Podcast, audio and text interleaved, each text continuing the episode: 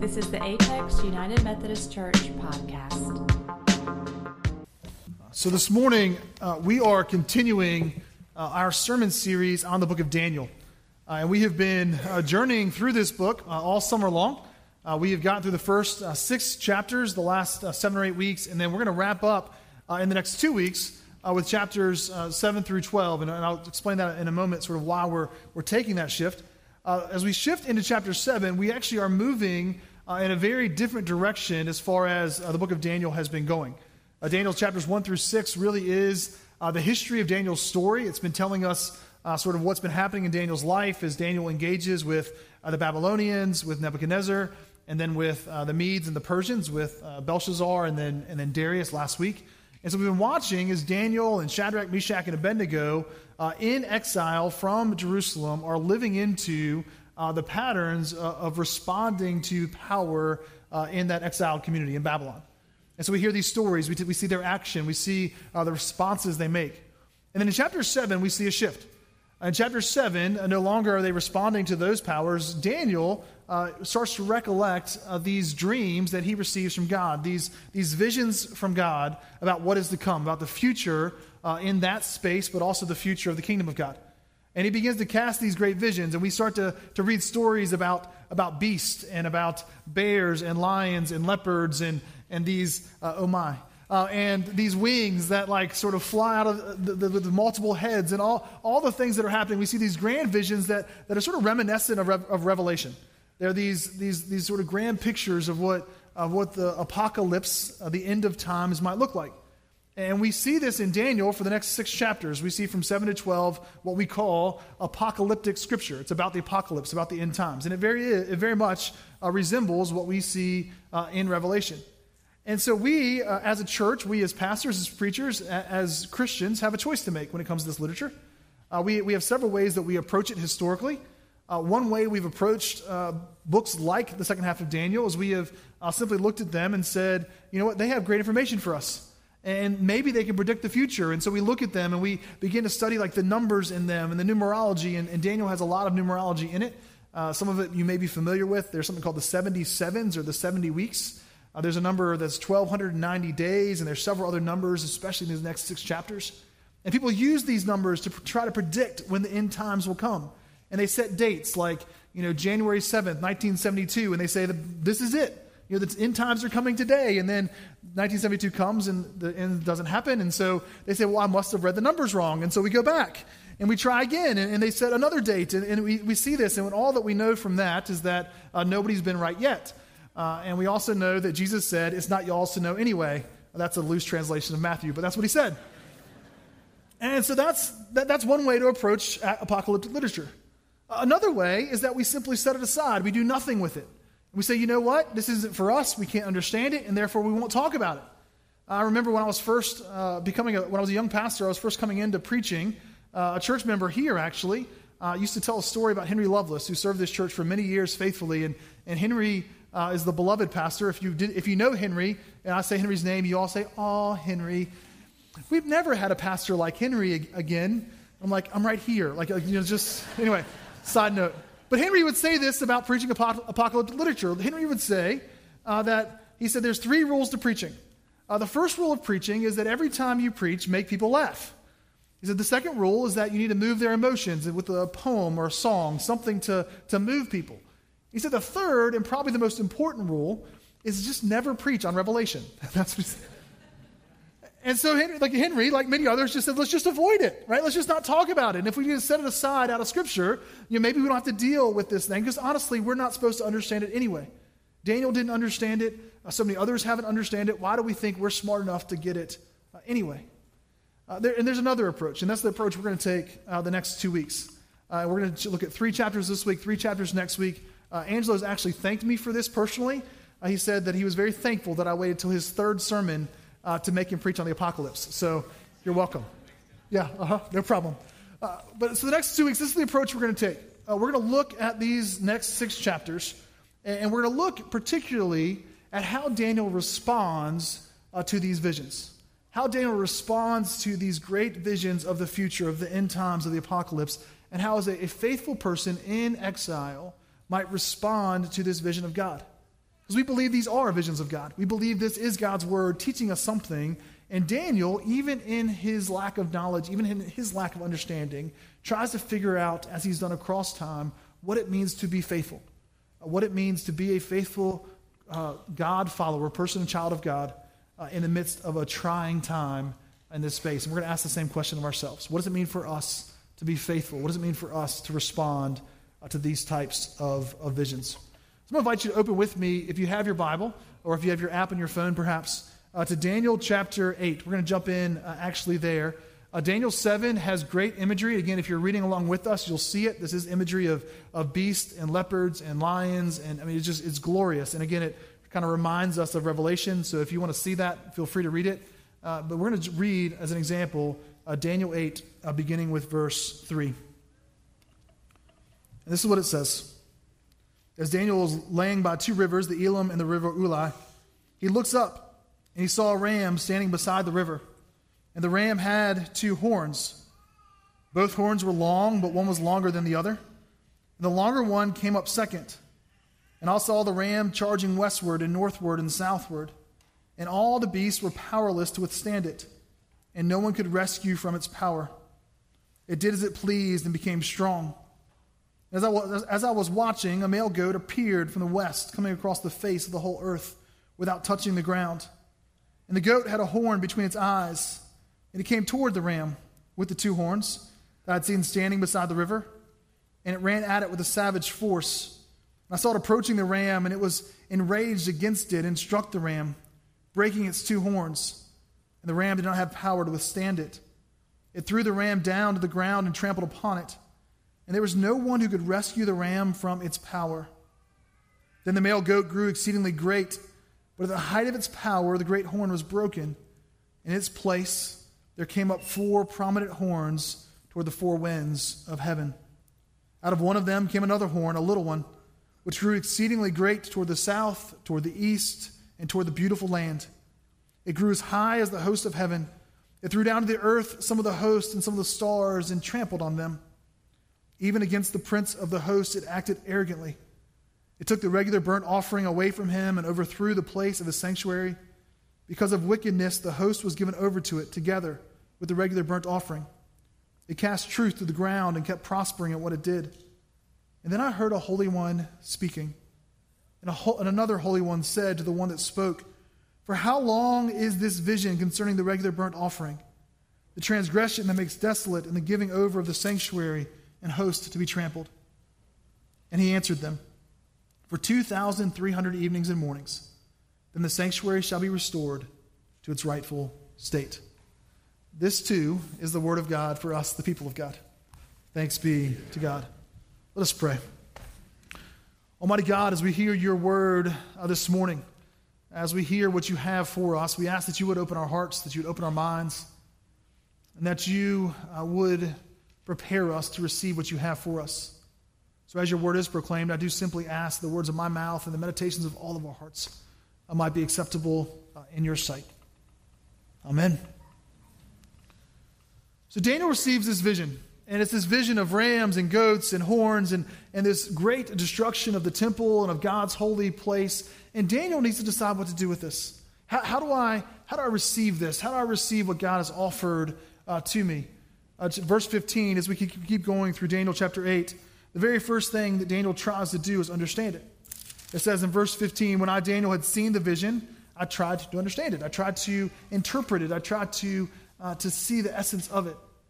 And then what happens is, is Gabriel, the angel Gabriel, comes down and begins to interpret this vision. And if you're interested in these things, it's actually really fascinating to read Daniel across the history of this time. Again, Daniel takes place between about 600 BC, uh, when Daniel is a teenager, when he's about 16 years old. And it concludes about 520 BC or so, uh, when Daniel is about 80 years old. I mean, he, is, he has grown up in wisdom and maturity, and he's grown up with, a, with an ear for God. And so it's around that time when he's in his 70s and 80s that he's hearing this vision. And Gabriel begins to interpret all the things in front of him. And this is what he says. He says in verse, uh, verse 18, starting there, he says, Listen, I will tell you what will take place later in the period of wrath, for it refers to the appointed time of the end. As for the ram that you saw, this is verse 20, with the two horns, these are the kings of Media and Persia. And so, as, as they're looking at this region that is the ancient Near East, that is Babylon, he says the first two rams are the Median and the Persians. Now, we've read about them already. If you've been journeying with us this summer, in chapter 5, we saw uh, Belshazzar, who was a Persian. And then in chapter 6, we saw Darius, who was a Mede. He was part of the Median Empire. And so the kingdom is first divided between the Persians and the Medians. And then in verse 21, uh, the male goat is the king of Greece, and the great horn between his eyes is the first king. Verse 21 refers to Alexander the Great. And again, if you know the history of that region, you know Alexander the Great uh, was a general from Greece. Uh, he took power about the time he was 16 years of age.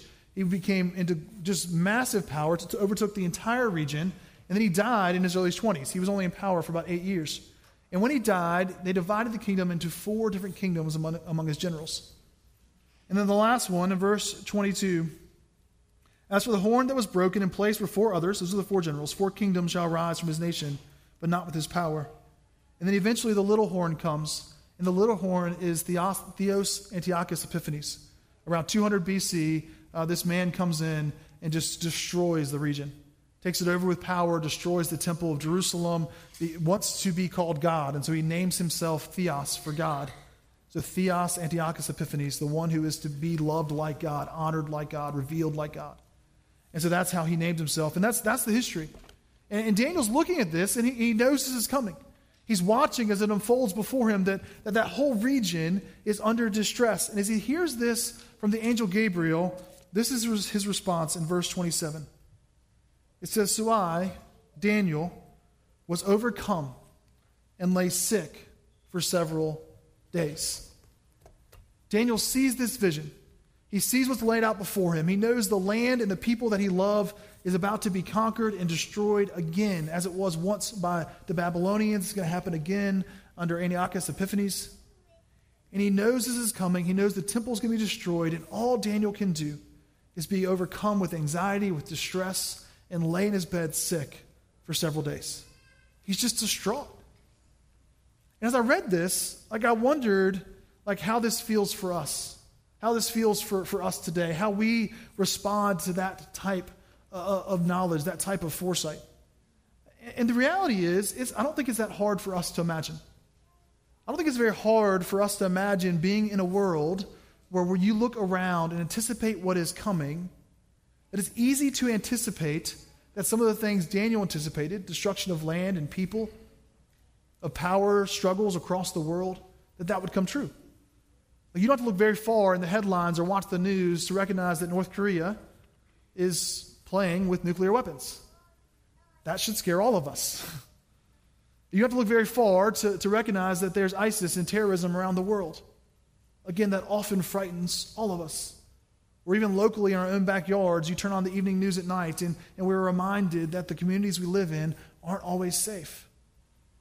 And that begins to create anxiety and distress. And, and for some of us, it, it does. It makes us want to retreat and pull away. And that's how Daniel felt. And if it's not for the, the worldwide news or the local news, and, and you know, I, I, my wife will tell you, I don't love to watch the local news at night. I actually try to avoid it because it just is too depressing. Uh, but I can't escape it, right? We know that. But we also know these things are true in our own lives. We know that for many people, uh, the plans they have made, the, the ways they have organized our lives, the hopes that we have aren't necessarily playing out the way that we'd hoped for. Uh, one of the Mark has mentioned Apex Outreach Service Project, and, and AOSP is a phenomenal thing. Part of why it's so phenomenal is we get to journey with families. And not just fix roofs, all that's wonderful, or, or floors, or, or try to put vinyl on relatively straight. But we get to hear from families and hear stories of, Uh, of, uh, of life that didn't quite go the way they expected. I went and visited work sites on Wednesday, and as I was coming in, I got a chance to sit with one of our homeowners.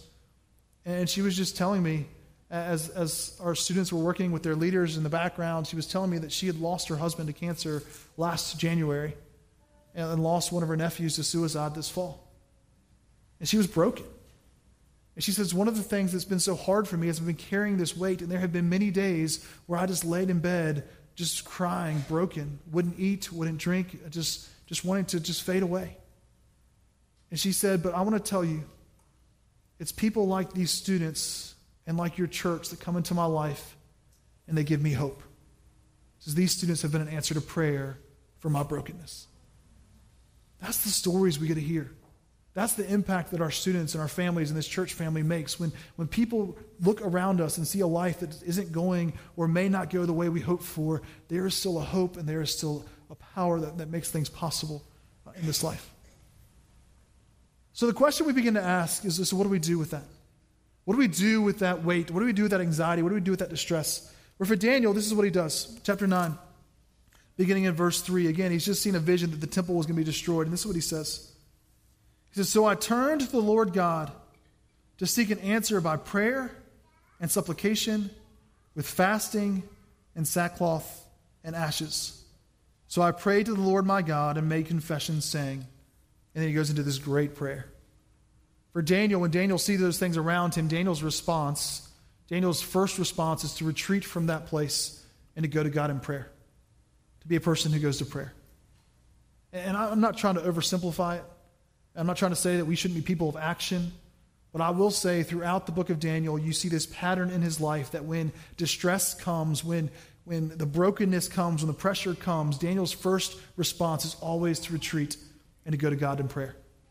When Nebuchadnezzar gives them an impossible task in chapter 1 and 2, Daniel doesn't say, I've got the answer, here I am. Daniel says, Give me a moment. He retreats with his friends to prayer. If you're with us last week in Daniel 6, when Darius says, No more praying to anybody but me, Daniel still, every night, every day, for three times a day, goes to God in prayer. And so, my challenge to us is that.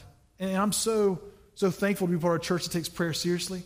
My challenge is to continue to be a people who pray, continue to be a people who retreat in prayer. And I want to share a quick story uh, this morning from two of our uh, prayer team members, from Ellen Aiken and Lisa O'Neill, who've shared part of why and what prayer has meant to them. Let's watch.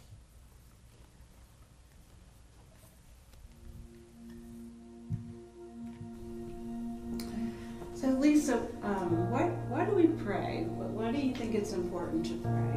Well, it's our connection to God. It's our power cord. Um, that's how we um, communicate with God, and that's how we develop a relationship. Um, if you, the only way to develop a relationship with you is for me to talk with you. Right. Um, in the same right. way with God, you have to talk to develop a relationship. And that's what God wants. He yes. wants to have a relationship he with us. He desires that. He knows every hair on our head. He knows what we're thinking before we think it. But he wants to know that we're talking with him and, and listening yeah. as well. And it's so humbling to think that a God who created the universe and other things we don't even know of wants to have an intimate relationship with us. Yeah, and prayer is so powerful. It is. One of my prayer practices that I've um, picked up lately, probably after we were practicing the Bible study, um, the battle plan for for um, oh, the prayer. Yeah, uh-huh. um, is that I I feel like I have a continual conversation throughout the day, checking in with God, and also praising Him for the things that I see, um, whether it's the birds singing, you know, the flowers blooming, the fact that I didn't get in a car accident, or you know, you know, things like that. Um, it's the small things sometimes that he that he wants to hear. You have a really interesting way of um, one of your prayer practices, the breathing one. Breath prayers, yes. Yeah. Um, there's a song by Matt Redman that says, um, breathing in his grace, breathing out his praise. So I just kind of keep practicing that in the car so that it keeps me calm right. and it keeps me focused. Um, I'm easily distracted, so breath mm-hmm. prayers, power of Jesus prayers, where um, I'll say to myself, Jesus, friend of sinners, have mercy on me, or thank you for your mercy, just to keep me focused mm-hmm. on, on, God throughout the day. How about music? I, I uh, find yes. music powerful in praising yes. God. Yes, that's I pray through music. My radio station in the car is on a Christian radio station. Yeah and that's I just throw up the songs oh. and, and, sing them back to Him as praise. Yeah, yeah, that's very grounding and positive. Yeah, yeah. I like to really pray for other people. Um, I keep a notebook in my car, and I, I keep it in a bag when I leave. So if I have some free time, mm-hmm. um, I will look in my notebook and see who's on the, my prayer list, who needs prayer, and then I just will pray for them. So I just find that helpful, not just to pray. it down. Yeah, it's Yeah. for me, not, not all about what I want, you Yeah. know. And then prayers um, in action on Mhm. Monday mornings when we do a, a group prayer. It is so powerful to stand together and to pray out loud, which is something that is completely out of my comfort zone. And I've come a long way. I actually love it. Um, I find it, you feel God with you as you're praying for other people and lifting, lifting them up.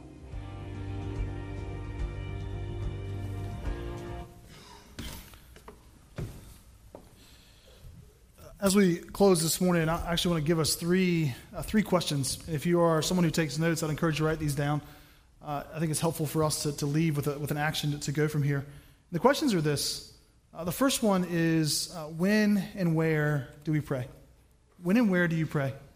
For us to, to be a people who pray, we have to create space for that. And usually it's intentional space. Uh, you heard Lisa and Ellen talk about space, whether it's in the car, whether it's uh, in, in, in the morning. I know that uh, Angelo and I talked a little bit this week that, that often we, we create space on walks. Uh, he walks his dog early in the morning, and that's a place where he can find time for prayer. But it's important for us to find space for prayer. For Daniel, it was retreating into an upper room away from everybody else and praying three times a day. It was a rhythm, it was a, it was a time and space that he committed to prayer. prayer. If we're going to be a people of prayer, we have to commit, uh, possibly calendar, just a, a when and a where that is part of our daily rhythms of prayer. Uh, the second is with, with whom do you pray? Uh, with whom do you pray? Uh, you often see Daniel retreat with, with friends. You saw uh, Jesus retreat with his disciples. We, we are often, uh, you heard Ellen uh, talk about how she uh, has grown in her corporate prayer, praying out loud in front of other people. A part of our task is to gather collectively and, and pray together, pray for one another. Uh, maybe it's with your spouse or with your kids or with a friend or a small group, but it's, it's part of our corporate practices to gather and pray. And so I would ask, you know, who, with whom are you praying? You know, last week we talked about holy friendships and the relationships we're in. And I wonder if some of those same holy friendships might be people we're praying with. I have five people that anytime that, besides my wife, besides my kids, anytime anything major is going on, I just, I'll send them an email and say, pray with me. I need you to pray with me. This is an important part of our season of our lives. And so, with whom are you praying? And the last one is, how do you pray? And I think this is one of the most common questions that we ask as followers of Christ. Uh, Jesus' own disciples asked this question. They came to Jesus and said, Teach us to pray. We don't know, we don't know how to pray. Teach us to pray. And there's several ways to do that. You heard some in the video this morning. Uh, one model is simply the Lord's Prayer. It's the model Jesus gave his disciples. And so if you're looking for a way, a model to, to see what prayer looks like, use that as a great outline. Uh, another one that I'm going to offer you this morning very quickly is just uh, ACTS, ACTS, uh, adoration, confession, thanksgiving, supplication. It's the same model that Daniel uses in his own prayer where you give adoration to God. You confess our own sin. We don't blame somebody else for the brokenness. We confess our role in it. We give thanks to God and we ask on behalf of God's people supplication, uh, which again, uh, Ellen talked about, where she has a notebook where she prays for people. And so I would just encourage you with that model as well. So, so however it is, I would just challenge you this week to, to be a people that in all that we do, with all the things that are swimming around us, all the things swarming around us, the, the, the chaos, the, the, the, the hard news that we hear both personally and around the world, that we would commit once again to practicing one of those five practices we commit to as members of this church. By our prayers, our presence, our gifts, our service, our witness. May we be a people who model that uh, with prayer. I'm going to pray uh, for us, and then Corey and the team are going to come up and lead us in a closing song. Uh, let's, let's pray. Almighty God, uh, we do come before you as your church. We come before you as your body. And we do offer ourselves to you, praying that you, in your mercy, would hear our prayers. Uh, you promise that you hear the cries of your people. And so this morning, Lord, again, we cry out.